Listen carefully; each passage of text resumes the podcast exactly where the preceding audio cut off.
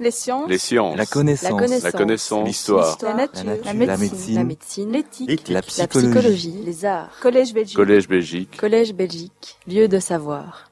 Bonsoir à tous. On va peut-être rapidement se présenter dans la mesure où Geneviève Scams, qui est la responsable de ce cours conférence, euh, n'a pas pu venir. Donc, je vous présente à ma droite, c'est le seul sur l'estrade, à part moi, donc vous ne pouvez pas me tromper, Philippe de Coster, qui est avocat général à la Cour de cassation et président de la CETIF, donc la cellule de traitement des informations financières.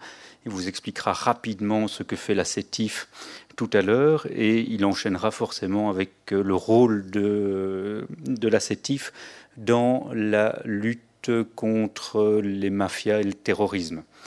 Pour ma part, euh, je suis Charles-Éric Claes, donc l'auditeur du travail du NO et professeur à l'ULB, notamment en matière de droit pénal social.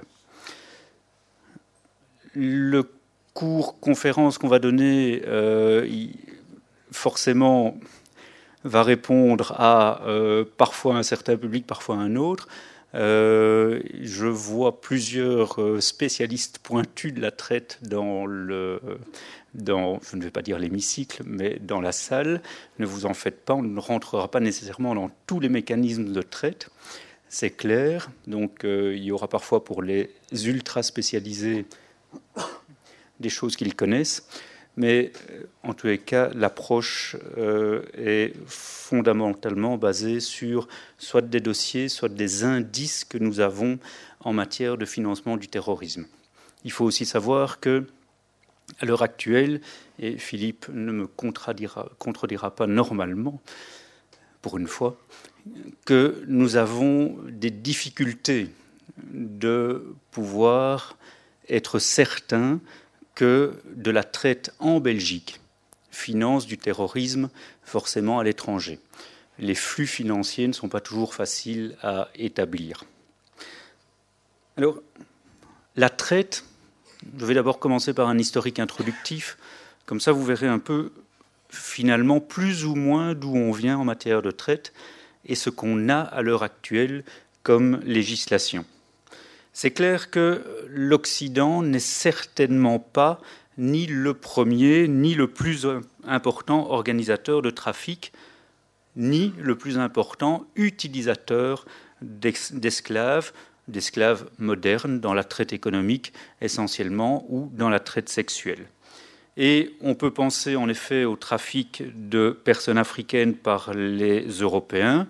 Il suffit, euh, si vous voulez, de repenser à Tintin avec euh, le capitaine Haddock dans Tintin au pays de l'or noir. Ben, l'or noir, c'était en effet l'esclavagisme. On a quand même de nombreux pays africains qui se sont développés euh, comme organisateurs de trafic et qui sont devenus des trafiquants très importants, des pays arabes et des pays asiatiques également. On a, je ne vous parle pas de Rome, euh, qui est vraiment une société esclavagiste, ni de la Grèce, qui est une société à esclaves, mais on a, dès le 7e siècle, une traite qui va toucher l'ensemble de la côte d'Afrique orientale et le Proche-Orient. Et finalement, on a réellement la constitution d'un véritable empire musulman qui va alors se fonder sur ce trafic. On estime que la traite euh, transsaharienne, pas subsaharienne, mais la traite transsaharienne a engendré quand même entre 600 et 1900 le déplacement de 7 500 000 personnes, hommes et femmes. Donc en 1300 ans, on a quand même 7 500 000 personnes qui sont victimes du trafic, rien que dans le Sahara. Et on a des, euh, des trafics d'esclaves qui sont euh, très connus, finalement, jusqu'au au début du XXe siècle, à Alger, Tripoli, Tunis. Et on sait qu'on a rien qu'en 200 ans, là, 1 500 000 personnes qui sont victimes de ce trafic. Il y a énormément de villes qui sont à l'origine du trafic et de l'esclavagisme, et énormément de pays qui vont pouvoir bénéficier de ce trafic. On a notamment Portugal, Espagne, qui bénéficient d'un trafic très important d'esclaves noirs vers leurs colonies, et plus spécialement vers le Brésil. C'est comme ça qu'à l'heure actuelle, vous avez un métissage au Brésil. C'est en raison notamment de l'importation d'esclaves noirs au cours des 15e et 16e siècles. Ils ne sont pas en reste parce que vous avez l'Angleterre, la France, l'Espagne qui finalement chargeaient des esclaves vers leurs colonies anglo-saxonnes et le seul trafic transatlantique jusqu'en là aussi début 20e, donc on l'estime jusqu'en 1900, à partir d'à peu près 1600, on va toucher 8 millions de personnes en 300 ans. Les pays qui sont pourvoyeurs d'esclaves étaient variés à l'origine, et on a même des États qui sont spécialisés dans l'esclavagisme, avec le royaume du Dahomey qui va ben, finalement exploiter ses propres citoyens. Alors, on a eu au niveau répressif une longue période de tolérance, ça il faut bien s'en rendre compte, longue période de tolérance qui a duré jusque euh, la Révolution française. Et à partir de ce moment-là, on a alors la Déclaration des droits de l'homme avec un effet immédiat sur l'esclavagisme dans les territoires français. Effet immédiat qui est purement théorique. Parce qu'en pratique, on a quand même continué à avoir des esclaves même en France et même dans les colonies françaises. Finalement, on va abolir l'esclavagisme seulement en 1831. Donc vous voyez quand même qu'on est des années après la Révolution. Et c'est l'Angleterre qui est vraiment l'instigatrice de cette abolition. Euh, et qui a mis sur pied des réglementations très strictes qui leur permettait notamment d'aborder en eau territoriale ou en eau internationale des navires et éventuellement de s'en saisir dès lors qu'ils se rendaient compte qu'il y avait une traite d'esclaves. Donc ce n'est pas récent. Ce n'est pas récent, mais il y a désormais une approche de l'esclavagisme moderne qui fait qu'on a des réglementations européennes, internationales et belges sur le sujet. Et il y a un intérêt à avoir ce type de réglementation quand on voit le nombre de personnes qui sont victimes soit de migration, soit de traite des êtres humains. Et quand on voit également ce que ça rapporte. Et là, on va commencer à rentrer dans le vif du sujet. On estime, c'est la Commission européenne qui le précisait, qu'il n'est pas possible de, euh, connaître la dimension réelle de la traite en Europe. On sait quand même qu'au niveau mondial, ça reste le troisième crime au monde, après le trafic de drogue et après le trafic d'armes. On ajoute quand même que, d'après l'OIT, on peut avoir certains chiffres qui se dégage et l'OIT en 2005 estimait qu'il y avait 2 500 000 personnes victimes du trafic d'êtres humains dans le monde. 43% étaient victimes d'exploitation sexuelle et 32% d'exploitation par le travail. En 2009, l'ONU estime que, au niveau de l'exploitation sexuelle, on a à peu près 80% d'exploitation contre 20% dans l'exploitation par le travail. Donc vous voyez que là, les chiffres ne correspondent pas, qu'on soit à l'OIT ou à l'ONU. On estime que euh, le nombre de personnes qui sont exploitées économiquement est plus ou moins faible, mais en effet, c'est difficile d'avoir des chiffres au niveau mondial. L'Organisation internationale des migrations, elle, va rendre certains chiffres aussi et estime qu'il y a quand même, de par le monde, actuellement, 8 millions et demi d'enfants qui sont victimes de travail forcé et d'exploitation économique et 1,2 million d'enfants qui sont victimes, eux, d'un trafic via la migration. Donc ça touche une population énorme dans le monde. La Commission européenne, en 2001, nous disait qu'il y avait plus ou moins 120 000 femmes soumises à la traite chaque année, venant pour l'essentiel de l'Europe de l'Est vers l'Europe de l'Ouest. Et en 2007, le Conseil de l'Europe estimait qu'il y avait, quant à lui, environ 600 000 personnes victimes chaque année de traite internationale, c'est-à-dire une victime par minute. Ça, c'est pour les chiffres au niveau du nombre de victimes. Donc vous vous rendez compte qu'une victime par minute, ça va nous permettre, enfin ça euh, malheureusement, si on compte ici la durée de la conférence, on aura quand même à peu près 90 victimes qui se seront fait exploiter dans le monde en fin de conférence. Au niveau des chiffres et de la rentabilité, forcément, troisième crime mondial, on a quelque chose qui est excessivement financièrement intéressant. Et en 2002, on a une agence, euh, une agence américaine, une agence euh, fédérale américaine, qui va estimer qu'on évalue à plus ou moins 7 milliards de dollars le volume des profits produits chaque année par la traite des êtres humains. 7 milliards pour les États-Unis, enfin pour cette agence américaine. Europol estime, lui, en 2004, que le volume de bénéfices aussi plus ou moins entre 8 milliards et demi et 12 milliards d'euros. Le BIT, lui, il ne s'avance même plus dans l'évaluation des chiffres en estimant que finalement c'est très prématuré de faire des évaluations, bien que en 2005, il avait avancé un chiffre de 32 milliards d'euros de bénéfices annuels, forcément, pour les trafiquants et les exploitants de traite des êtres humains. Mais en 2009, le, BIT nous dit que finalement, c'est difficile de s'avancer dans ce type de chiffres. Et c'est difficile parce qu'une image du phénomène est excessivement difficile à établir on ne sait pas très bien ce qu'il en est au niveau de la traite des êtres humains. Il ne faut pas nécessairement croire que la traite, c'est des grands réseaux d'exploitation. Euh, certes, il en existe. On démontre régulièrement des réseaux d'exploitation de prostituées venant des pays de l'Est. On démontre des réseaux d'exploitation euh, de mendicité avec exploitation sexuelle de femmes roumaines, de femmes bulgares, etc. etc. Mais ce n'est pas ça l'essentiel de la traite des êtres humains. L'essentiel de la traite, euh, et euh, la police de Charleroi est là, la section traite des êtres humains, pourrait vous le confirmer, c'est vous regardez à gauche, vous regardez à droite, eh bien vous avez d'office de la traite des êtres humains autour de vous, là où vous habitez. Le nombre de dossiers qui ont été initiés sur la base simplement d'une famille qui exploitait une ou deux personnes, un ou deux travailleurs en provenance des pays de l'Est, c'est de la traite des êtres humains. Donc il ne faut pas croire euh, au fait qu'on a nécessairement des réseaux excessivement importants qui créent les 32 milliards ou les 7 milliards, suivant les chiffres, d'euros de bénéfices.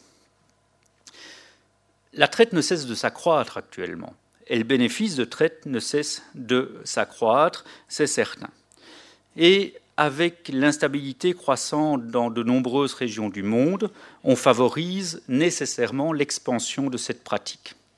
Et c'est clair que on a des groupes terroristes tels que Daesh ou Boko Haram au Nigeria qui font les grands titres de la presse internationale car, car ils se livrent au trafic d'êtres humains notamment au trafic d'esclaves à des fins de propagande et de recrutement.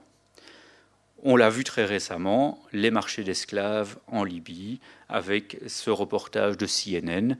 Il y a réellement là quelque chose qui se passe et qui, malheureusement, est très difficile à, euh, enfin, auquel il est très difficile de mettre fin. On sait que Daesh a fait du trafic de femmes euh, yézidis qui permet notamment de payer les soldats en nature et de récolter des fonds en les vendant par la suite comme esclaves. Donc là, on a un financement du terrorisme sur place par un trafic sexuel sur place. Et si le trafic d'êtres humains est générateur finalement de profits pour les groupes criminels qui sont restés au pays, vu que les passeurs exigent en général d'être payés à l'avance dans le pays d'origine ou de transit des migrants, ben, les migrants peuvent, une fois arrivés dans le pays de destination ou le pays d'accueil, faire l'objet de mesures d'extorsion de fonds afin d'alimenter également soit des mafias locales, soit éventuellement des groupes terroristes. À l'heure actuelle, rien ne permet d'affirmer ni d'exclure que de tels mécanismes soient mis en place en Belgique et que la Belgique puisse être à l'abri d'un tel phénomène d'extorsion, d'exploitation à des fins de rentabilité pour les mafias ou pour des groupes terroristes à l'étranger. Je vous parle de la traite des êtres humains depuis euh, une grosse dizaine de minutes, mais qu'est-ce que la traite? La traite doit être clairement distinguée du trafic d'êtres humains, même si finalement ils doivent être combattus, euh, enfin pas de la même manière, mais en tous les cas ils doivent être combattus avec la même ardeur et qui ne peuvent pas être combattus séparément. Le trafic illicite est clairement un épiphénomène, de la problématique de l'immigration. L'exploitation, qui est une notion essentielle de la traite des êtres humains, fait défaut dans le cadre du trafic de migrants. En effet, l'intention de départ n'est pas tellement d'exploiter la victime, à l'origine, entendons-nous, mais bien de franchir la frontière de manière illégale. Et donc le trafic de migrants fait qu'on a un franchissement de frontières, ce que je n'ai pas nécessairement dans la traite des êtres humains. Si j'exploite une personne bulgare en Belgique, c'est de la traite d'êtres humains. Si je fais venir un bulgare, enfin la Bulgarie est en Europe maintenant, on veut aller beaucoup plus loin, si je fais venir un laiton, ils ne sont pas en Europe, hein si, c'est fantastique.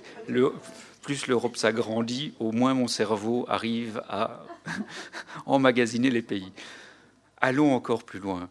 Si je vais en Turquie, bonne idée, vous allez voir pourquoi bonne idée. Si je vais en Turquie, que je fais passer des Turcs illégalement vers la Belgique, là il y a trafic de migrants, parce que j'ai un passage de frontières. Puis après, je peux les exploiter sur le sol belge dans une exploitation économique. Donc l'élément caractéristique du trafic, c'est clairement le franchissement d'une frontière, contrairement à la traite des êtres humains. Alors quelles sont les différentes formes de traite au niveau international et en droit belge plus particulier, particulièrement? On a au niveau international une directive européenne, qui est la directive 2011-36, qui a pour but de lutter contre la traite des êtres humains.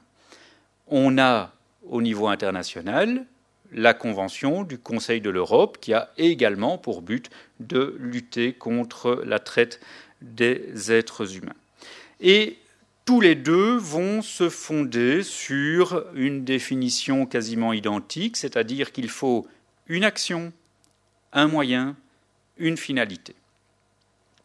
Les actions, c'est quoi? C'est recruter, transporter, transférer, héberger, accueillir ou échanger ou transférer le contrôle.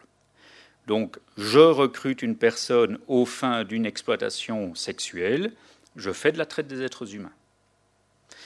Il faut, au niveau international, un moyen. Un moyen, c'est une menace de recours ou un recours à la force, c'est un enlèvement, une fraude, une tromperie, un abus d'autorité, de vulnérabilité, l'offre ou l'acceptation d'avantages pour obtenir le consentement d'une personne ayant autorité sur une autre. Donc il y a un moyen de coercition. Et enfin, il faut une finalité. Je vais simplement reprendre les finalités de la loi belge. C'est l'exploitation de la prostitution ou d'autres formes d'exploitation sexuelle, le travail ou les services forcés le travail ou les services contraires à la dignité humaine, la mendicité forcée, le prélèvement d'organes et enfin la commission d'infractions forcées. Les infractions forcées, euh, c'est simplement, il y a eu un grand dossier comme ça euh, sur Paris qui était le dossier Amidovitch, dans lequel on forçait des jeunes à euh, faire du pickpocketing dans le métro. Et donc, on les forçait à commettre une infraction, infraction qui euh, rapportait énormément. Hein. On était quand même la, la police euh, de Paris, qui donnait un jour une conférence où j'étais à Genève, nous disait que la meilleure des filles rapportait chaque jour à peu près 15 000 euros. Alors, ce n'est pas 15 000 euros en cash, hein, mais c'est 15 000 euros en foulard Hermès euh, que les Japonaises euh, laissent dans leur sac parce que ça, c'est un problème euh, culturel au Japon, c'est qu'on n'a pas l'habitude des pickpockets. Donc on arrive à Paris, les sacs restent ouverts. Et donc c'est en effet 15 000 euros en argent et en biens qui sont facilement échangeables. C'était une organisation qui regroupait quand même euh, plusieurs dizaines de, voleurs. Hein. donc euh, vous vous rendez compte qu'on monte très très vite dans les chiffres grâce à ça. La Belgique, elle, elle a choisi de mettre en parenthèse les moyens. Donc en fait, pour qu'il y ait traite des êtres humains en Belgique, il suffit d'avoir une action, recruter, transporter, transférer, etc., etc., en vue d'une exploitation. Je suis le chauffeur d'un proxénète, je sais parfaitement que je vais à l'aéroport pour rechercher des feedless qui vont être mis à la rue d'Arscott dans un bordel. Eh bien, je fais, si les filles sont exploitées, je fais comme chauffeur de la traite des êtres humains. Même si ce n'est pas moi qui bénéficie finalement en finale. Je suis un maillon de la chaîne, je peux donc être puni comme auteur de traite des êtres humains. Alors, les formes d'exploitation dont je vous parlais, elles sont quasiment toutes connues en Belgique, sauf forcément le prélèvement d'organes. Ça, on n'en a pas connaissance pour l'instant en Belgique. Il y a eu un cas euh, qui a été arrêté en Suisse. On avait en effet une jeune fille, enfin une jeune fille, oui, trentenaire, euh, qui arrive, euh, oui, encore très jeune. Je vois mes collègues qui rigolent parce qu'elles ont plus que 30 ans. Donc, euh, une jeune fille euh, qui arrive dans un hôpital et qui dit au médecin qu'elle vient pour euh, un prélèvement d'organes, un rein, en vue de pouvoir soigner son oncle. Et finalement, les médecins sont un peu étonnés du comportement de cette dame parce qu'elle est très très nerveuse. Et ils ont la bonne idée de dénoncer les faits à la police. La police va arriver directement, va entendre la dame et on se rend compte qu'en fait, elle est obligée d'être là en vue de se faire prélever un rein et que ce n'est pas du tout son oncle qui attend le rein, c'est bien un commanditaire qui a payé pour un rein à bas prix et pour la forcer, on retient son fils en otage dans son pays d'origine, un pays africain. Donc finalement, euh, tout s'est bien arrangé parce que la police a pu extrader euh, le fils et donc on a pu arrêter les commanditaires. Mais c'est le seul cas en Europe qui est actuellement connu. Mais par contre, l'exploitation de la prostitution ou l'exploitation des travaux ou services contraires à la dignité humaine, ça, c'est tous les jours que ça arrive. Et ça rapporte énormément. Alors, comment alimenter le terrorisme par rapport, euh, à partir de la Belgique? Et est-ce qu'il y a des textes qui en parlent?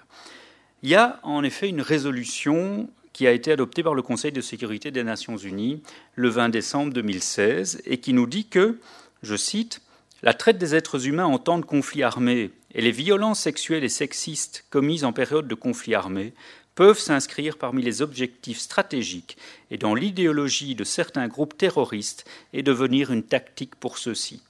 Elle contribue à financer les activités des terroristes au moyen de la vente, du commerce et du trafic de femmes, de filles et de garçons.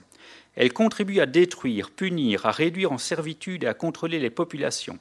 Elles contraignent les populations à fuir des zones stratégiques, elles aident à répandre une idéologie qui englobe la suppression des droits des femmes et le recours à la religion pour justifier la codification et l'institutionnalisation de l'esclavage sexuel. Il est évidemment trop tôt pour savoir si ce constat, qui est fait sur un plan international, à savoir le lien entre l'exploitation sexuelle ou l'exploitation économique et le financement du terrorisme a déjà gagné notre territoire. Mais il y a quand même, et là Philippe vous en reparlera, certains dossiers qui sont intéressants et qui sont assez étrangement liés à des pays dans lesquels vous avez des terroristes. Il y a notamment eu un dossier sur l'exploitation du tri de vêtements euh, chez les Syriens enfin un, plusieurs dossiers, vu que Bruxelles en a connu euh, également trois ou quatre. Le tri, de vêtements est réellement une spécialité euh, syrienne et c'est un travail qui fonctionne en boucle fermée, avec un employeur syrien qui exploite lui-même des travailleurs syriens. Et l'objet du travail est tout simple, on trie des vêtements, on les conditionne, on les empacte et on les expédie vers le continent africain.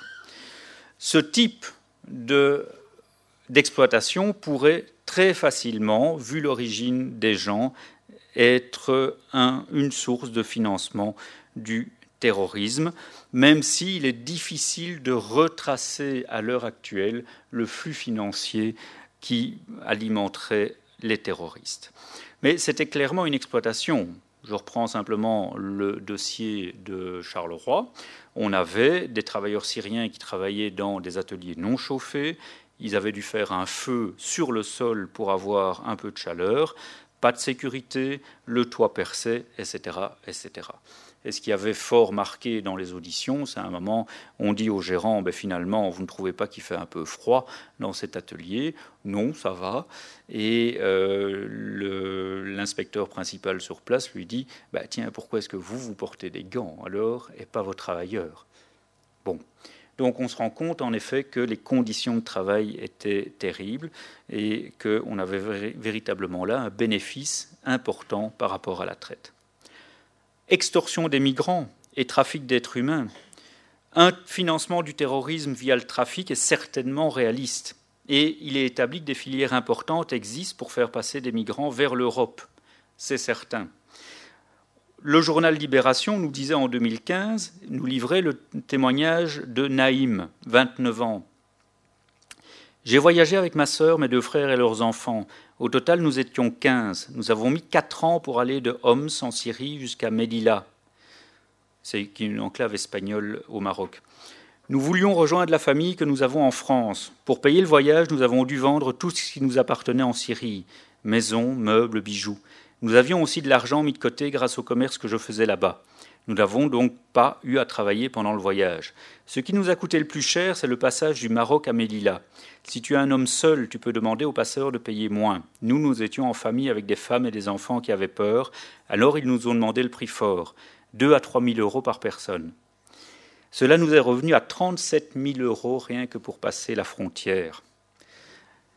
Frédéric, Frédéric Laure, qui est un journaliste euh, indépendant, qui est spécialiste en matière euh, de trafic euh, et de migrants, de terrorisme et de toute une série de, de faits, notamment le trafic d'œuvres d'art, qui devait être là ce soir, malheureusement, il a un empêchement majeur, m'a envoyé la carte et m'a autorisé à la montrer. Voici le trafic par bateau qui part ici de la Turquie. Je vais vous montrer une autre carte après. Il a identifié l'ensemble des bateaux qui font la traversée et le trafic de migrants. Il ne dit pas qu'il y a nécessairement un lien avec le terrorisme. Mais quand on voit le nombre de personnes et le montant que ça rapporte, forcément, quand vous partez à partir de la Syrie ou d'autres États comme la, Turquie, il y a quand même un risque majeur qu'on ait un financement du terrorisme. Ici, vous voyez qu'on est identifié, enfin, il est identifié euh, une vingtaine de bateaux. Je prends simplement le cas du Blue Sky M, qui est ici au-dessus. Le Blue Sky M est un bateau qui a été acheté 500 000 dollars la traversée rapporte 2 millions et demi de dollars. Donc, vous vous rendez compte que forcément, faire passer 768 migrants victimes de trafic d'êtres humains rapporte rien qu'à l'organisateur 2 millions de dollars. Quand vous allez voir la carte suivante, voici les lignes et les routes de passage. La Libye est la première étape c'est des routes qui sont valables en 2016. Actuellement, en 2017, ils ont revu les routes de passage justement à cause euh, du retrait petit à petit de Daesh et de la récupération des villes sur la Libye. Euh, et donc, c'était plus difficile forcément pour euh, le trafic. Mais on voit clairement que en 2016, on a, à partir des territoires soumis aux terroristes et à Daesh, on a un trafic excessivement important qui part de la Syrie vers la Libye et vers la Tunisie et qui remonte ensuite vers l'Espagne. Donc, c'est clair que les réseaux de passeurs profitent d'un trafic qui est très rentable. Je vous rappelle simplement les chiffres. On estime que le marché rapporte 7 milliards de dollars et que le prix d'un passage clandestin dans lequel le migrant est exploité oscille entre 800 et 8000 euros par personne. Et ne vous en faites pas, 8 000 euros par personne, vous avez le droit de rester en cale. En cale, parce qu'on estime que bah, tout se paye. Donc tout se paye pour alimenter forcément le réseau, qui est une véritable mafia sur place. Donc je vous donne quelques chiffres. On a quand même une couverture ou un gilet de sauvetage coûte 200 euros en plus. Un siège va coûter 100 euros en plus.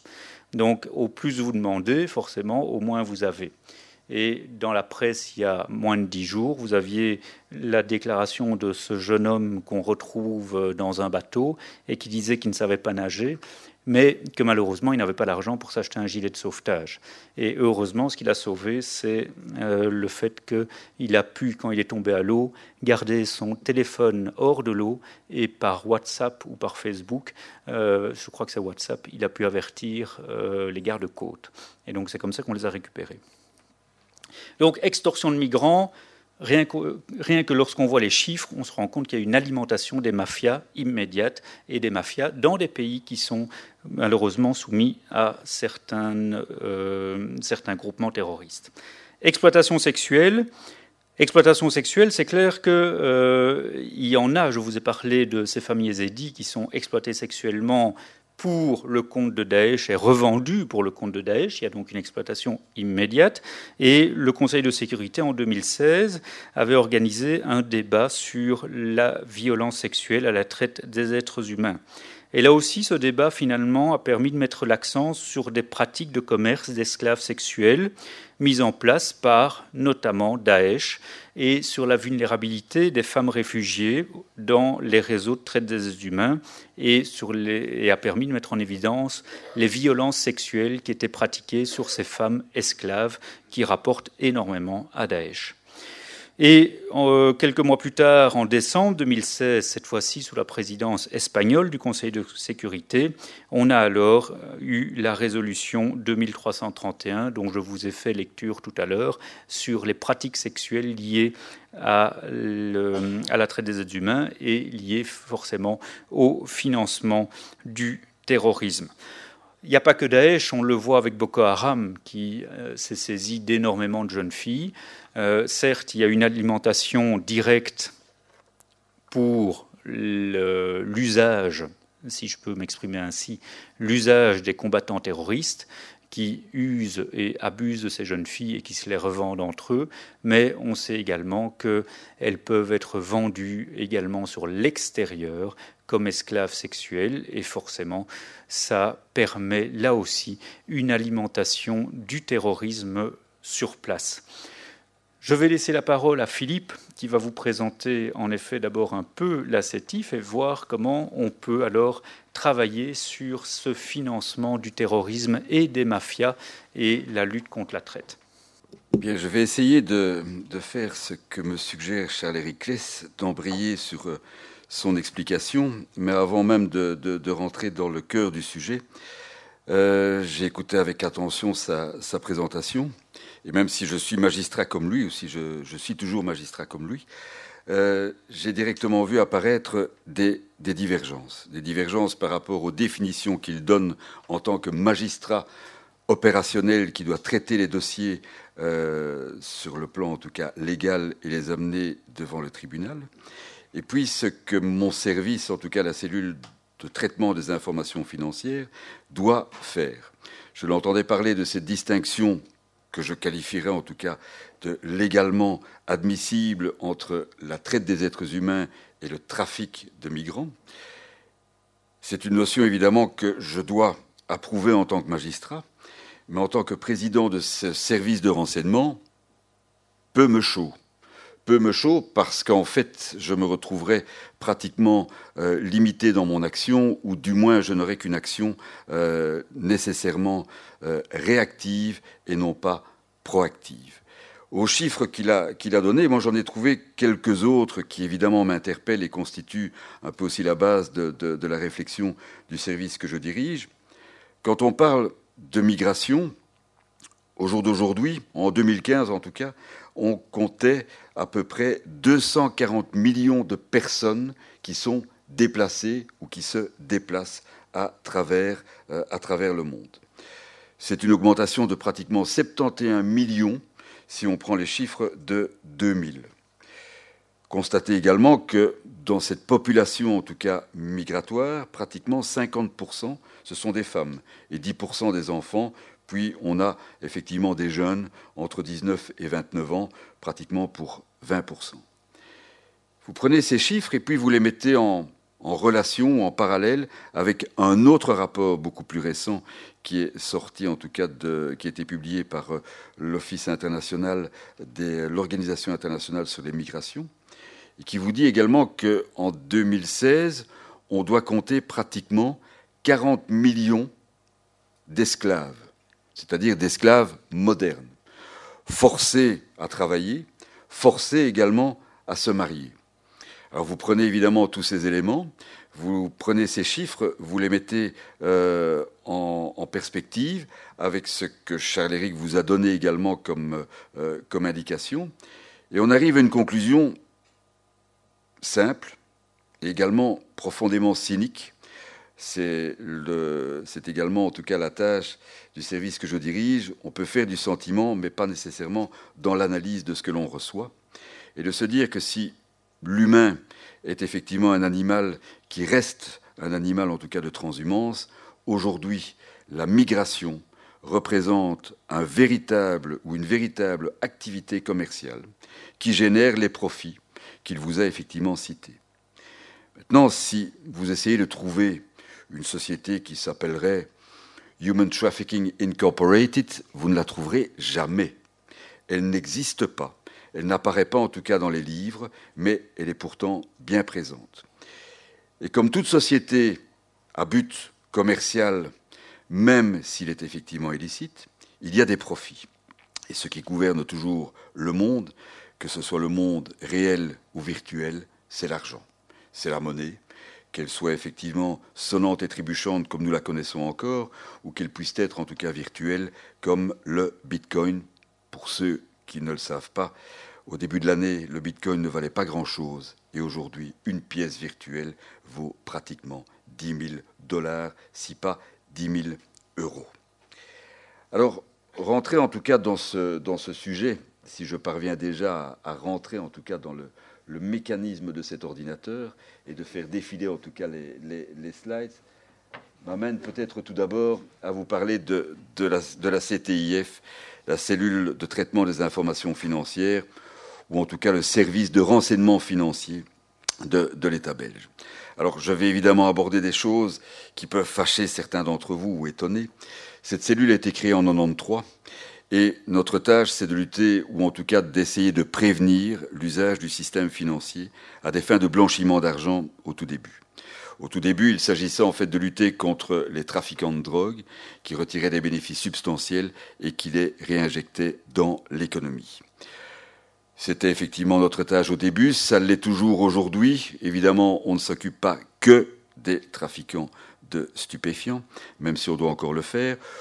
On s'occupe également, pour certains, du blanchiment de la fraude fiscale, ce qui peut évidemment froisser les susceptibilités ou heurter certaines personnes. Il y a évidemment les Panama Papers qui sont venus ajouter peut-être une autre, une autre dimension ou une autre coloration au phénomène, voire effectivement les Paradise Papers. Mais il y a évidemment d'autres choses, et au-delà en tout cas de ces, de ces criminalités peut-être euh, sous-jacentes, évidentes, il y a tout autre chose. Le trafic d'êtres humains, le trafic de main-d'œuvre clandestine, comme on l'appelait en tout cas il y, a, quelques mois.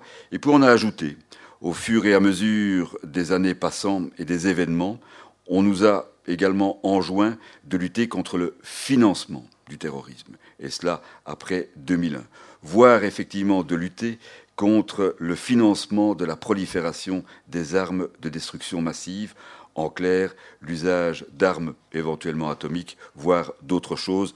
Ne vous inquiétez pas, je ne vous parlerai pas de la Corée du Nord, je n'ai aucune information sur, en tout cas, leur capacité à se financer ou à financer la production de leurs armes nucléaires. Mais donc, nous sommes alimentés ou nous recevons des déclarations notamment des organismes bancaires, des organismes, euh, des établissements d'assurance, voire de toute une série d'autres euh, d'autres organismes, même d'organismes d'État. Et sur base de ces déclarations, nous les enrichissons, nous essayons en tout cas de, de trouver un peu plus de renseignements et de pouvoir amener, le cas échéant, un dossier que l'on peut soumettre aussi bien au procureur du roi qu'à l'auditeur du travail euh, lorsque c'est nécessaire. Voilà effectivement à quoi ressemble, si le général de Gaulle était encore de ce monde, il parlerait d'une énorme usine à gaz. Vous voyez effectivement la cellule au milieu, les sources d'alimentation, ou en tout cas les sources d'informations que nous pouvons effectivement recueillir, le système de transmission que l'on peut euh, assurer vers les autorités judiciaires, voire des services de renseignement. Et il y a peut-être quelque chose de relativement intéressant dans ce, dans ce tableau, si vous parvenez en fait à, le situer, c'est que la cellule de renseignement financière, elle n'est pas seule au monde. Il y en a, je me suis renseigné en tout cas euh, sur le nombre exact, nous sommes à peu près 155 cellules de renseignement financier de par le monde. C'est-à-dire que pratiquement dans tous les États, il doit y en avoir une. Une en tout cas qui doit être constituée. Pour faire bref, je dirais qu'il en existe une en Syrie, avec laquelle évidemment j'ai très peu de relations, qu'il n'en existe plus en Irak, mais d'ici quelques, jours, en tout cas, ce sera chose faite puisque les Irakiens créent de nouveau une nouvelle structure. Et pour revenir à l'état que je vous avais mentionné, la Corée du Nord, elle n'existe pas. Donc la question est effectivement résolue, mais nous avons cette capacité à échanger des informations. Et cet échange d'informations est, capital, je le connais en tout cas euh, comme magistrat opérationnel. Je sais que si Charles-Éric Kless entend obtenir de son homologue euh, irakien quelques informations, il aura certainement les pires difficultés à les obtenir en temps voulu, et je le remercie de bien vouloir confirmer euh, ce que je viens d'avancer. Toute autre chose est la cellule de renseignement que je représente. Nous avons la capacité d'entrer en communication avec nos homologues par téléphone, mail, nous n'avons pas besoin, en tout cas, de procédures compliquées. Nous n'avons pas non plus besoin de, procédures compliquées pour recevoir les informations. Nous n'avons pas besoin de beaucoup de procédures pour connaître l'état des comptes que d'autres personnes peuvent posséder euh, à l'étranger. Et si d'aventure on me donne le nom d'une personnalité belge qui pourrait se trouver en liaison avec l'un ou l'autre trafiquant et que l'on me dit il a un compte dans une banque irakienne, normalement je peux obtenir en 24 heures ou 48 heures l'information sur l'identification du compte, la localisation, le montant des avoirs, et je peux même demander, enfin j'espère en tout cas pouvoir demander aux autorités irakiennes de bloquer les opérations qui pourraient être faites pour envoyer l'argent ailleurs. C'est vrai que j'ai de la capacité, on ne l'utilise pas souvent, en tout cas, de pouvoir bloquer les opérations financières, euh, au départ en tout cas de la Belgique, ou à la demande d'autorités euh, étrangères semblables aux miennes. Donc ne vous étonnez pas si un jour votre banque euh, vous répond que la transaction que vous vouliez faire n'a pas encore pu être exécutée, il se pourrait, il se pourrait effectivement que la banque n'ait pas la capacité ou l'autorisation voulue en D en cinq jours ouvrables pour la passer. On vous invoquera des raisons techniques, bien souvent, problèmes informatiques, mais il peut y avoir une autre explication. Rassurez-vous, ce pouvoir-là, ou ce pouvoir en tout cas énorme que nous avons, on l'utilise en tout cas que peu souvent. Je pense que jusqu'à présent, cette année, je n'ai dû l'utiliser qu'une vingtaine de fois euh, pour bloquer en tout cas des montants relativement importants. Quand on parle en fait de millions qui vont passer ou qui traversent le territoire belge, c'est effectivement ce que l'on essaye de faire au profit d'autres autorités. Voilà schématiquement, en tout cas, un peu ce que l'institution que, je représente, les pouvoirs qu'elle peut, qu'elle a et, euh, et qu'elle utilise. Vous dire également que lorsque l'on recueille des informations, nous avons la capacité de recueillir les informations des services de renseignement civils, des services de renseignement militaires en Belgique. Nous avons également la capacité, et vous en, avez, entendu parler, euh, également de recevoir les informations de l'Office d'évaluation de la menace terroriste, l'OCAM ou l'OCAT en néerlandais. Nous échangeons évidemment avec eux pour pouvoir donner une autre perspective, s'entraider peut-être dans un État fédéral ou dans un État en tout cas qui à l'origine avait effectivement comme, comme moto l'union fait la force, mais nous continuons, nous, à penser qu'effectivement, quelle que soit l'évolution de cet État, d'unir en tout cas les efforts de différents services peut produire des, je dirais, des résultats non peut-être pas à la hauteur des attentes légitimes, en tout cas de, toutes les autorités, mais produit en tout cas plus de résultats que si nous agissions isolément. Alors, vous trouverez d'autres informations si je parviens. J'ai trouvé. Vous trouverez en tout cas d'autres informations sur, euh, sur le site de la cellule, notamment le rapport annuel euh, et les chiffres les plus pertinents. Alors la question du, de la traite des êtres humains ou du trafic d'êtres humains activité lucrative. Charles-Éric Claes vous a expliqué en tout cas ce qu'il en était. Voilà quelques chiffres que je peux vous donner. Je vous confirme ce qu'il a dit. Troisième activité criminelle la plus lucrative après le trafic de drogue, après le trafic d'armes. Vous allez voir quelques photos. Quelques photos que j'ai pu reprendre euh, des, des, sites des, des journaux. Alors vous voyez un petit bateau, quelques personnes. Vous en voyez effectivement un autre. Puis vous voyez encore effectivement celui-là qui relate peut-être mieux euh, ce que peut être ce trafic de, migrants. Alors je vous ai dit, mon propos en tant que président de la cellule de renseignement financier va être profondément cynique. Un bateau, ça s'achète. Un bateau, ça se loue. Quand je dis un bateau, ça s'achète, il faut savoir que le bateau gonflable que vous voyez peut parfaitement avoir été fabriqué en Chine et être vendu par une entreprise turque dont le gérant ou la gérante n'est autre que le consul de Belgique en Turquie. Ce qui pose évidemment quelques problèmes, et je n'invente rien, c'était en tout cas le cas il y a pratiquement un an où on a pu se rendre compte que ces bateaux peu fiables en tout cas, étaient, effectivement vendus par, euh, par cette société en Turquie pour transporter des migrants, des gens qui essayent de fuir les conflits, euh, les conflits armés, voire en tout cas les pays sous contrôle d'organisations terroristes. Vous avez effectivement celui-là, et je ne démentirai absolument pas les chiffres qui peuvent être, qui vous ont été donnés par euh, Charles Éric et qu'il a reçu en tout cas de, de Frédéric Laure. J'ajouterai à l'explication qu'il a donnée, et je retrouve là ma capacité de juriste pleine et entière, c'est que lorsque vous vous embarquez, chacun d'entre nous en tout cas a la possibilité de prendre le train, l'avion, normalement le transporteur a une obligation de résultat, de nous amener à destination. Les trafiquants n'assument aucune obligation de résultat et bien souvent ils n'ont pas les moyens, ils n'ont pas envie d'assumer leurs obligations, et certainement pas celles de résultat. Ce bateau peut très bien effectivement surcharger comme il est, au bout effectivement de trois ou quatre euh, mille marins, euh, simplement sombrer.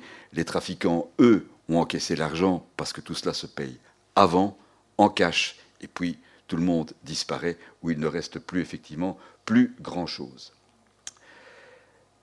Myria, avec lequel euh, la cellule a décidé en tout cas de, travailler, a développé un rapport euh, extrêmement intéressant sur tous ces problèmes de migration et je vous invite euh, à consulter ce rapport qui est en tout cas édifiant, édifiant en tout cas sur l'ampleur du, phénomène et ses conséquences. C'est vrai que Myria a peut-être une autre approche et veut sensibiliser, à juste titre d'ailleurs, les, autorités euh, de notre pays, voire en tout cas les différents acteurs policiers, judiciaires ou administratifs sur le, le problème, et c'est une bonne chose. C'est une bonne chose parce que lorsque vous voyez cette image-là, elle peut faire la une d'un reportage télévisé ou en tout cas la une d'un journal télévisé, pour peut-être, à l'heure en tout cas du repas du soir, provoquer un peu de compassion, et puis on passe à autre chose. Mais on passe à autre chose, mais comme l'a dit Charles-Éric, à la fin en tout cas de nos exposés conjoints, euh, je pense qu'il y aura 90 victimes, si pas plus, pour autant en tout cas que les chiffres soient bien exacts, mais combien en tout cas de morts par rapport en tout cas à cette, à cette activité dont on ne prend pas suffisamment en compte les conséquences. Les voies de passage, ben les voies de passage, voilà quelques cartes. Je reprends évidemment la carte de Frédéric Laure. J'ajouterai simplement que là où Charles-Éric dit euh, la voie a pu changer, je ne suis pas certain que la voie ait changé. Je ne suis pas certain que la voie ait changé parce qu'on a toujours affaire à un État éminemment instable, quoi que l'on veuille euh, nous en dire, et donc tout est toujours possible. D'autres voies, effectivement, de passage, il vous l'a montré, c'est évidemment ces navires, c'est évidemment ces navires qui passent en tout cas de Turquie.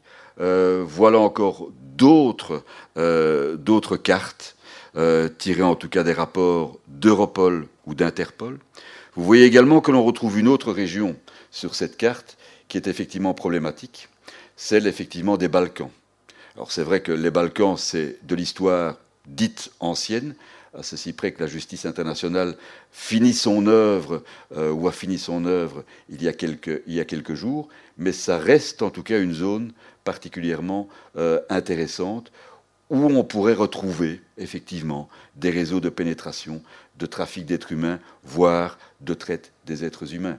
Parce qu'on retrouve finalement un peu ces pays que, Charles-Éric ne savait pas mentionner et je l'ai laissé s'empêtrer. Ils ne sont pas encore dans l'Union européenne, ils sont effectivement peut-être demandeurs à rentrer, mais on se trouve là dans cette zone grise où tout est effectivement possible ou permis. Alors, si vous prenez l'autre carte mais je n'ai pas voulu en tout cas surcharger mon exposé avec cela. Cette autre carte, je l'ai ajoutée spécifiquement parce que nous avons développé, à la suite des attentats de Paris et des attentats de Bruxelles, nous avons développé une technique de renseignement ou d'analyse de renseignement financier qui nous a permis d'indiquer que, par exemple, euh, certaines des personnes, ou celui en tout cas qui était encore en vie, euh, qui Salah Abdeslam, se trouvaient où? Mais en Hongrie, en Hongrie, qui était à un moment donné l'un des lieux, en tout cas, où atterrissaient tous ces migrants qui étaient, qui faisaient l'objet d'un trafic ou de traite. Reste évidemment à voir ce qu'il en était, mais on le retrouve, on le retrouve là, on le retrouve en tout cas dans ces zones. Qu'est-ce que ça signifie? Ça peut signifier effectivement rien et beaucoup de choses tout à la fois. Cynisme de nouveau, je reviens un peu en arrière. Vous voyez ce bateau? Ce bateau qui transporte, tel qu'on le voit là, à mon avis, ce ne sont que des migrants forcés, des gens qui vont quitter une zone de combat. Mais vous pouvez très bien imaginer que ce bateau soit un tout petit peu moins chargé. Il pourrait très bien l'être lorsque, dans ce bateau, vous avez peut-être deux, trois ou quatre personnes qui n'ont d'autre objectif que de revenir en Europe pour commettre des attentats. Parce que quand je vous disais que les passeurs n'ont pas d'obligation de résultat à assumer, si, ils ont une obligation de résultat à assumer lorsqu'ils savent qu'ils transportent des personnes, non pas des personnes que nous qualifierions d'importantes, mais des personnes qui ont un objectif bien déterminé. La tâche aujourd'hui du service que, je dirige avec les services judiciaires et policiers, c'est justement de parvenir à faire ces liens, ou d'établir en tout cas ces liens entre des structures criminelles habituelles et d'autres structures, telles en tout cas que Daesh, que l'on a qualifié en tout cas d'organisation terroriste ou d'État terroriste. Nous nous sommes toujours refusés à le, considérer comme un État. Ce n'est jamais pour nous qu'une autre organisation criminelle, avec un but terroriste, avec un but de déstabilisation, mais qui s'assure des profits importants. Ces bateaux-là pouvaient très bien passer, en tout cas, et de Syrie, de Jordanie, du Liban, vers, ou de Turquie, vers en tout cas la Grèce, qui était un des points d'entrée faible de l'Union européenne, avec évidemment des personnes qui se trouvaient à l'intérieur. Et des personnes que l'on va retrouver ultérieurement, soit à Paris, soit effectivement à Bruxelles. C'est évidemment un challenge pour lequel, pour l'instant, ni les autorités judiciaires, ni le service que je dirige, ni d'autres en tout cas, n'avons de preuves. Je peux travailler, moi, avec du renseignement, Charles-Éric, lorsqu'il devra aller devant le tribunal, devra apporter des preuves. Et le renseignement n'est pas nécessairement une, preuve, malheureusement en tout cas. Alors les voies de passage, rapidement, vous voyez effectivement ces points qui s'additionnent. Et alors, quelques considérations sur le financement du terrorisme, parce que euh, le gouvernement nous a chargé de faire une analyse justement du risque de financement terrorisme. Comment se finance le terrorisme? Des dons, des transports d'espèces, la traite des êtres humains, les migrants. Charles-Éric pourra entamer une discussion en disant mais est-ce que c'est de la traite ou simplement du trafic? Je ne m'apesantirai pas sur ces considérations, en tout cas, de, de juriste. Je ne remets pas en cause son analyse au regard de la loi, mais je préfère en tout cas le prendre d'une manière beaucoup plus large, plutôt en tout cas que de, fermer euh, l'une ou l'autre porte. Soutien familial, trafic de stupéfiants, petite criminalité, trafic de pétrole, de captagon, de tramadol, d'antiquités syriennes, l'écart de crédit prépayé, ce que l'on appelle les money remittance, c'est-à-dire les personnes qui sont chargées simplement de porter du cash, des monnaies virtuelles. Effectivement, on utilise en tout cas de plus en plus de monnaies virtuelles qui échappent au contrôle des États et surtout en tout cas de l'État belge, puisque la Banque nationale belge ne veut pas reconnaître euh, le Bitcoin comme une monnaie, euh, puisqu'elle n'a pas de contrôle sur cette monnaie, elle refuse d'admettre l'idée, mais pourtant d'autres l'ont fait avant eux. Des ventes sur eBay, la fraude TVA, c'est effectivement connu. Un exemple peut-être qui est assez révélateur et qui vous montre la perversité du système. Nous connaissons tous, dans nos sociétés de consommation, les dates de péremption des produits que l'on peut acheter. Eh bien, au Maroc aussi, il y a des dates de péremption sur les produits alimentaires.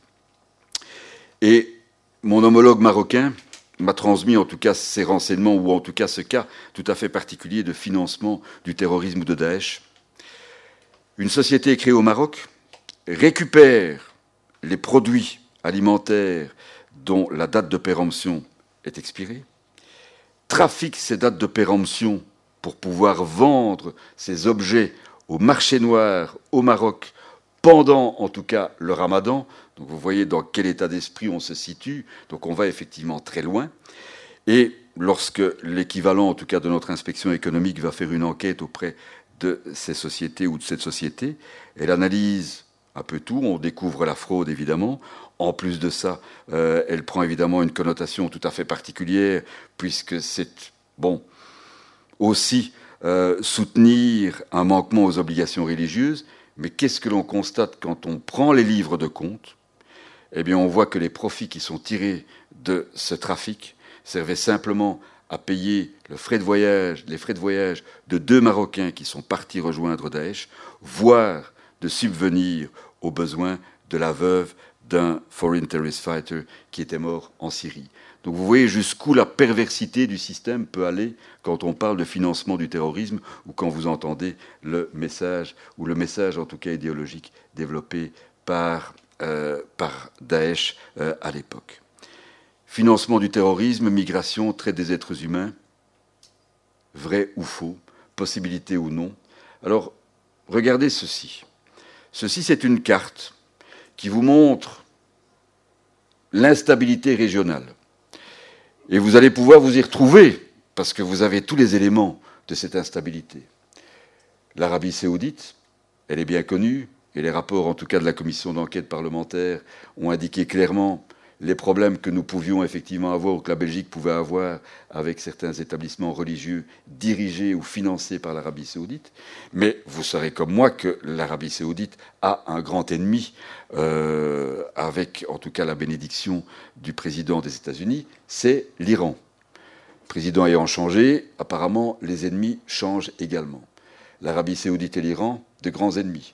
Vous voyez évidemment le Yémen, Yémen qui peut être, qui est un lieu en tout cas de conflit entre l'Arabie saoudite et l'Iran de manière en tout cas déguisée.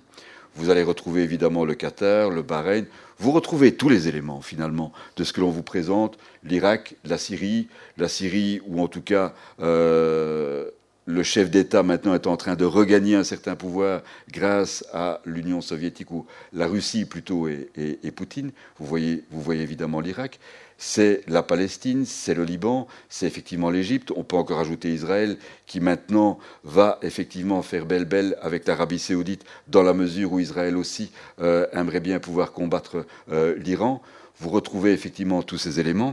Et puis, on peut encore ajouter, si j'y parviens, ça, c'est évidemment Daesh en Syrie au jour d'aujourd'hui, euh, plus grand-chose. Tout ça évolue. Daesh a disparu. Vous entendez les messages, la coalition, en tout cas où les États euh, ont vaincu, ben, Daesh se retrouve en tout cas toujours partout. Se retrouve en Afghanistan, se retrouve au Pakistan, se retrouve en Syrie, en Irak, il y en a encore, ils vont évidemment sortir, on va les retrouver en Arabie saoudite, on va certainement les retrouver au Yémen, en Égypte, en Libye on les retrouve aussi, oui on les retrouve en Algérie, oui on les retrouve euh, en Tunisie, on les retrouve un peu partout, et puis il y a un pays que j'ai oublié de mentionner, le Mali. C'est de nouveau effectivement un des lieux où on va pouvoir retrouver toute une série de choses. Vous devez aussi, quand vous voyez en tout cas ce financement ou ces organisations terroristes, bien retenir une chose. Il y a deux ans, Daesh était au fait de son pouvoir, de sa force, puisqu'elle contrôlait une bonne partie de l'Irak, de la Syrie, pas de problème, et donc toutes les autres organisations lui faisaient effectivement allégeance, notamment Boko Haram, notamment en Algérie, Al-Qaïda pour euh, le Maghreb. En Afghanistan, c'était Al-Qaïda, ça n'était pas effectivement Daesh. Maintenant, Daesh et Al-Qaïda sont en train de se livrer à des guerres intestines ou des guerres fratricides, je ne sais pas comment les appeler, en Afghanistan pour pouvoir reprendre un pouvoir. En réalité, vous n'avez jamais que des structures, des gens qui vont utiliser un autre qualificatif et qui sont effectivement là. Mali, Niger, Nigeria, retenez-le parce que ce sont effectivement des éléments importants. Importants en tout cas dans, mon explication ou dans la tentative d'explication ou de, ou de démonstration, en tout cas, de ce qui peut exister. Charles Hériclès disait ben, on n'a pas fondamentalement la preuve du financement du terrorisme et la traite ou les trafics de migrants en Belgique. Non, on ne le voit pas sur notre territoire, mais rien n'empêche de voir au départ de notre territoire des mouvements financiers. Des mouvements financiers qui ont un autre objectif. Je ne vais pas me situer comme lui peut, doit en tout cas, ou peut le faire, dans une optique nécessairement territoriale, je peux effectivement agir d'une manière beaucoup plus large pour recueillir du renseignement et voir quelles sont en tout cas les incidences et lui apporter des renseignements qu'il pourra peut-être utiliser à d'autres fins dans une autre perspective, soit celle de la traite des êtres humains, soit celle, mais là il le passera en tout cas au procureur du roi je suppose, le trafic pur et dur de migrants. Des exemples des exemples qui sont évidemment révélateurs de la difficulté que l'on a. Les migrants, ce que l'on appelle les mules bancaires. Les migrants arrivent, ils prennent un bateau, ils payent, ils payent pour monter, ils payent pour des services, ils payent à l'arrivée, ils continueront toujours en fait à payer. Ils continueront toujours en fait à payer d'une manière ou d'une autre, quand ils arrivent, ils doivent encore rendre des comptes, ou rendre en tout cas, ou renvoyer de l'argent vers leur pays d'origine. On va les utiliser également pour assurer, et vous connaissez tous en tout cas Western Union, euh, puisqu'on voit en tout cas ces petites ces, ces, ces officines aux devantures jaunes, vous pouvez aller là sans avoir de compte en banque et simplement déposer de l'argent qui va être envoyé dans un autre pays, qui peut être envoyé en Syrie, qui peut être envoyé au Liban, qui peut être envoyé en Jordanie, peu importe. Et donc, nous avons trouvé, notamment, nous avons vu qu'il y avait en tout cas des personnes d'origine syrienne, d'origine irakienne, qui peuvent, qui peuvent résider un peu partout en Belgique, qui vont se trouver vers Western Union et qui vont transférer de l'argent. Argent qui provient de quoi? Là va s'arrêter évidemment ma mission, je vois qu'il y a des transferts d'argent. On peut supposer que soit c'est un détournement d'aide, soit c'est une activité, peu importe qu'elle soit licite ou illicite, elle peut être volontaire ou forcée. Si elle est évidemment forcée, on rentre dans la traite des êtres humains et l'exploitation économique. On voit cet argent qui part, cet argent qui part, et on voit les destinations, puisque Western Union nous donne les destinations, et donc on peut suivre en tout cas ces mouvements transférer l'information financière aux autorités judiciaires, à charge pour elles d'en faire, d'en faire autre chose. Mais il est clair que lorsque vous voyez que ça part vers l'Irak, voire effectivement la Syrie, pays en tout cas zone en conflit, on peut se poser la question de savoir si soit l'argent arrive du bon côté ou du mauvais côté, si tant est que l'on peut qualifier aussi simplement les deux côtés d'une même réalité un peu offusquante. Les opérations, 43 transferts, 9 900 euros ou 10 000 euros. 43 transferts en pratiquement 9 mois. Le montant est peut-être important, mais vous allez le relativiser quand vous entendez Charles Hériclès vous parler en tout cas de milliards. Et moi, je vais encore plus le relativiser quand on voit que les transferts portent sur 50 à 500 euros par opération. Alors, nous avons la capacité, parce que Western Union nous les communique, de voir effectivement ces éléments, de les mettre en tout cas euh, ensemble, de voir également les destinations. Là, ça pouvait être le Liban, on était proche en tout cas de la frontière syrienne, voire de la frontière en tout cas avec la Jordanie et puis l'Irak. Alors, et vous m'excuserez pour la faute qui reste toujours la plaine de la Béca ne, ne s'écrit pas de cette manière-là. Euh, comme quoi la correction orthographique automatique n'est pas nécessairement comprise dans Windows 10. Pourquoi effectivement cet endroit est-il important? Parce que la plaine de la Béca, ben, vous pouvez le connaître pour ceux, qui ont, ceux et celles qui ont une certaine connaissance de la géographie. Oui, mais là, il y avait en fait un petit village qui était non pas comme le village d'Astérix et Obélix, euh, composé d'irréductibles libanais, non, mais qui avait été investi par Daesh. Western Union nous prétendait qu'il n'y avait aucun versement qui pouvait être fait dans des zones de conflit. Mais ce petit endroit qui se trouvait juste au-delà de la frontière syrienne, au Liban, il y avait bien un bureau Western Union. Et donc, on voyait en tout cas l'argent qui pouvait arriver et transiter. Alors, toutes les questions, et vous voyez les points d'interrogation en fin du slide, financement des terroristes, ou en tout cas des combattants terroristes en Syrie, ben, que voulez-vous que j'obtienne comme réponse, puisque mon homologue ne me répond plus, ou en tout cas ne pouvait pas en tout cas répondre. Je dirais que c'était pour faire un peu simple, ou reprendre l'expression de Charles-Éric Kless, le Manitoba ne répondait plus et sauf erreur de ma part, c'est aussi dans un autre Tintin. Autre chose, autre exemple, vous avez deux ressortissants syriens qui sont arrivés en Belgique. Réfugiés politiques, peut-être, soit, ils sont à Bruges, à Blankenberg, ils n'ont aucune activité officielle. Ils bénéficient d'allocations de chômage, voire effectivement d'autres indemnités. Rien de suspect jusqu'à présent, et on ne peut certainement pas euh, en faire en tout cas un cas de conflit. Oui, mais voilà, voilà. Il faudra quand même bien qu'ils expliquent comment, avec des émoluments aussi faibles, ils peuvent transférer pratiquement 20 000 euros. Il y a des dépôts en cash, il y a des retraits cash. Alors quand on sait ce que, euh, constitue, ou le montant en tout cas des allocations, ou de chômage, ou de CPS, ça ne colle pas. C'est pas possible. Ce que l'on a pu voir ce que l'on a vu, en tout cas avec les, collègues hollandais, c'est que tous les réfugiés qui arrivaient, ceux qui étaient enfin parvenus à arriver sains et saufs, se retrouvaient dans des camps, bénéficiaient, que ce soit aux Pays-Bas, de certaines aides, et puis on voyait toujours les mêmes personnes tourner dans ces camps et reprendre l'argent, ou reprendre une partie d'argent.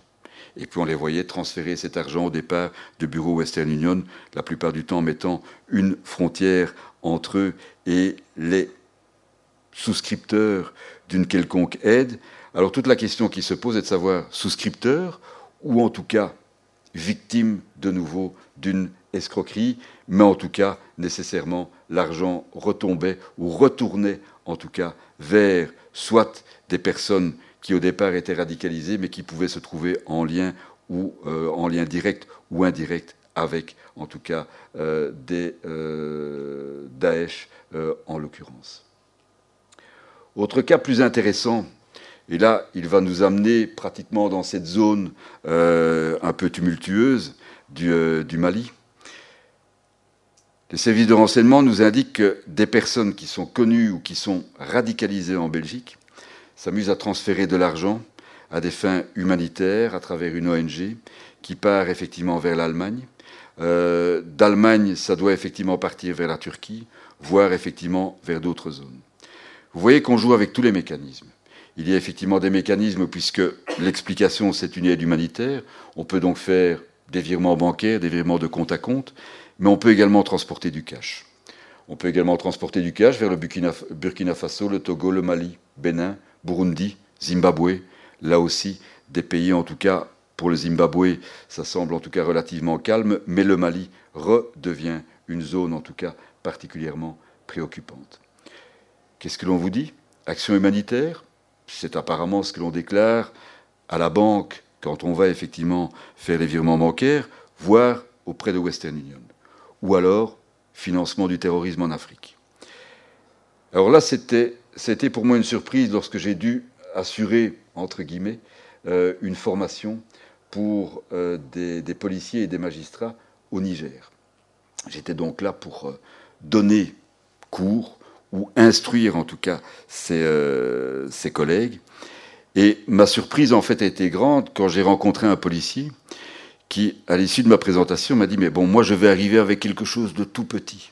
C'est ridicule par rapport à ce que vous indiquez, par rapport au trafic de pétrole, au trafic d'or. Moi je vais vous indiquer autre chose. Et vous avez pratiquement le, scénario qui est, qui est effectivement euh, présenté là. En 2012, on va arrêter quelqu'un à la frontière entre le Mali et le Nigeria. On va trouver sur lui des billets, des billets de 100 euros, puis euh, des billets effectivement de francs CFA. On trouve effectivement d'autres choses, plus deux clés USB. Et il est contrôlé, il n'a pas de pièce d'identité, il n'a pas de bagage. Et donc, il fait l'objet en tout cas d'un contrôle, euh, d'un contrôle en tout cas par, euh, la, police, qui parvient à lire les clés USB. Et qu'est-ce que l'on retrouve? Ben, On retrouve effectivement des courriers sur les clés USB, des courriers électroniques adressés à euh, l'émir, en tout cas, euh, ou en tout cas celui qui dirigeait Boko Haram, notamment, cela provenait en fait de l'émir d'Akmi. Akmi, c'est effectivement Al-Qaïda au Maghreb islamique, qui effectivement est en lien avec, euh, Boko Haram. Boko Haram qui avait effectivement également fait allégeance à, à Daesh. Importante somme d'argent. Bien. Un autre cas, pratiquement similaire, où on va retrouver également des montants importants, 75 000 euros en cash, des francs CFA et des cocottes minutes. C'est bête des cocottes minutes. Et le policier ou le douanier, en tout cas, qui va contrôler et qui raconte cette histoire, dit Les cocottes minutes, j'avais vu un reportage, ça c'était le meilleur outil pour, en tout cas, fabriquer des bombes, notamment à Paris. Il est contrôlé et on va lui poser des questions, et là ça devient évidemment particulièrement euh, intéressant. Je ne sais pas s'il est indiqué, donc voilà. Ce qu'il indique, c'est les cocottes minutes, il les a volées. Il les a volées sur le marché. Quel marché? Ben, Le marché dans le désert. Mais il n'y a pas de marché dans le désert. Et les 75 000 euros, il les a dérobés à qui? Eh bien, à un blanc sur le même marché qui voulait acheter d'autres objets. Mais il n'y a pas de blanc et il n'y a pas de marché. Donc on retrouve, on retrouve tout ça. Et donc, on est là face à une explication qui est tout à fait stupide. Et le policier me dit, mais qu'est-ce que vous voulez que je fasse avec ça? Je dis, mais revenons en fait à mon exemple un peu avant. Vous voyez effectivement tout ce cache qui part. On n'a plus de traces. On ne sait pas où il est. Je dis, mais vous avez l'autre, l'autre partie de l'histoire. Vous l'avez, et ça n'est pas effectivement aussi ridicule. Ça peut se passer effectivement de, de cette manière-là. Et donc, on a pu effectivement faire, faire quelque chose, mais il faut retenir de, cette, de cet élément un élément particulièrement troublant, parce qu'il dit 75 000 euros. Moi, je voudrais bien faire le lien entre le financement du terrorisme, le trafic d'êtres humains, le trafic de migrants, voire le paiement des rançons. Parce qu'on se retrouve toujours dans une, dans une, euh, dans une mouvance avec Boko Haram. Il dit, mais des euros, il y a des numéros. Si j'envoie ces numéros à mes collègues à travers Interpol, on va pouvoir me dire où ils ont été imprimés, dans quel pays d'Europe ils ont été imprimés. Et il avait pu savoir que les billets avaient été imprimés soit euh, en France, soit en Allemagne, soit en Italie. Il n'y avait rien pour la Belgique. J'ai posé la question. J'ai posé la question de savoir si par hasard on pouvait retracer ces mouvements d'argent, et ces mouvements d'argent sont retraçables, notamment si une, euh, comment dirais-je, une rançon est payée, alors qu'à l'époque tous les États disaient qu'ils ne payaient surtout pas de rançon, on peut suivre en tout cas cela. Aucun des trois États, ou aucun en tout cas, euh, aucune des autorités impliquées n'a voulu répondre ou accuser réception. Il reste en tout cas avec cette interrogation, et c'est vrai que c'est un des moyens. Un des moyens, et quand on voit maintenant, et je n'ai pas, je n'ai pas le, temps ni, ni en tout cas la volonté de, surcharger mon exposé avec toute une série d'autres éléments qui relèvent en tout cas de la géostratégie. Mais vous entendez que Boko Haram commet un attentat au Niger ou au Nigeria, c'est très loin de notre pays. Une petite fille sur laquelle on a placé une bombe dans un marché, ça fait 200 morts. Donc vous avez effectivement ces autres éléments. La presse en a fait écho peut-être 24 heures, sans rien dire, en tout cas de plus, il y avait d'autres, événements importants, et je pense d'ailleurs que ces autres événements, c'était justement les Panama Papers. Vous me permettrez de relativiser la chose, parce que ça démontre bien, en tout cas, la logique, la logique meurtrière, voire effectivement l'utilisation de toute une série de moyens. Financement ou pas financement? Au jour d'aujourd'hui, même si je veux essayer en tout cas d'apporter un message, quel qu'il soit, je n'ai pas les éléments suffisants pour pouvoir affirmer que j'ai la preuve, ou je peux fournir à Charles Hériclès ou à d'autres collègues, la preuve d'un lien. Il y a simplement un ensemble d'éléments troublants. La première chose, c'est que le trafic de migrants, ce n'est pas un nouveau phénomène. Charles Éric vous l'avez indiqué, c'est nouveau, mais il prend une autre dimension. Il prend une autre dimension, des proportions évidemment inédites, avec des conséquences dommageables sur un plan physique, sur un plan matériel, sur un plan financier, sur un plan politique. C'est une activité lucrative et il ne faut pas penser en tout cas que le trafic de drogue ne va pas finalement euh, se retrouver euh, ou, être une activité moins utilisée. Cela implique des réseaux criminels organisés. Et dites-vous bien une chose, entre une mafia ou une organisation terroriste, il y a peu de différence la mafia, ou en tout cas des structures criminelles habituelles, ne vont peut-être pas revendiquer un message religieux ou politique, mais d'un côté comme de l'autre, il y a les appâts du gain. Les liens entre les profits qui sont tirés du trafic de migrants et le financement du terrorisme, oui, il y en a. Il y en, a-t-il suffisamment, en tout cas, pour pouvoir obtenir la condamnation des passeurs? Ça, c'est évidemment beaucoup plus problématique on essaie de s'attacher euh, à cela, ça n'est pas évident. Si on prend le migrant, le migrant, ça n'est pas nécessairement, comme certains voudraient nous le présenter, un ennemi ou un envahisseur, mais une victime. Une victime non seulement de traite ou de trafic, c'est une victime de terroristes, et c'est encore effectivement une victime que l'on va utiliser ou que l'on va présenter comme le mauvais bougre, celui qui devient la mule euh, bancaire, celui qui pourrait apparaître comme étant un financier du terrorisme. Or, c'est loin, en tout cas, d'être le cas. La criminalité financière liée à ce trafic, oui, elle est difficile.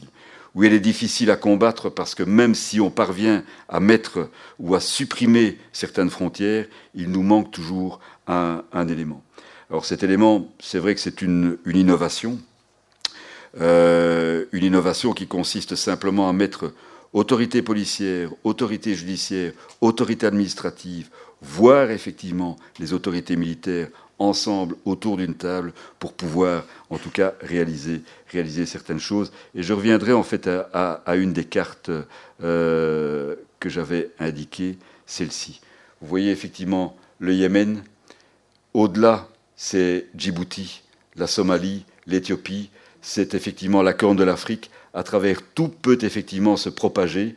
Et vous voyez que finalement, pour nous qui vivons un peu loin de cet endroit, tout est effectivement possible quand on parle en tout cas, ou quand on voit cette situation. Et la géopolitique est un élément aussi à intégrer dans notre recherche de renseignements financiers. Voilà, j'espère ne pas avoir dépassé le temps euh, et de laisser en tout cas du temps aux questions. Les sciences. Les sciences. La connaissance. La connaissance. L'histoire. La, nature. La, la médecine. La médecine. L'éthique. La, psychologie. Les arts. Collège Belgique. Collège Belgique. Collège Belgique. Lieu de savoir.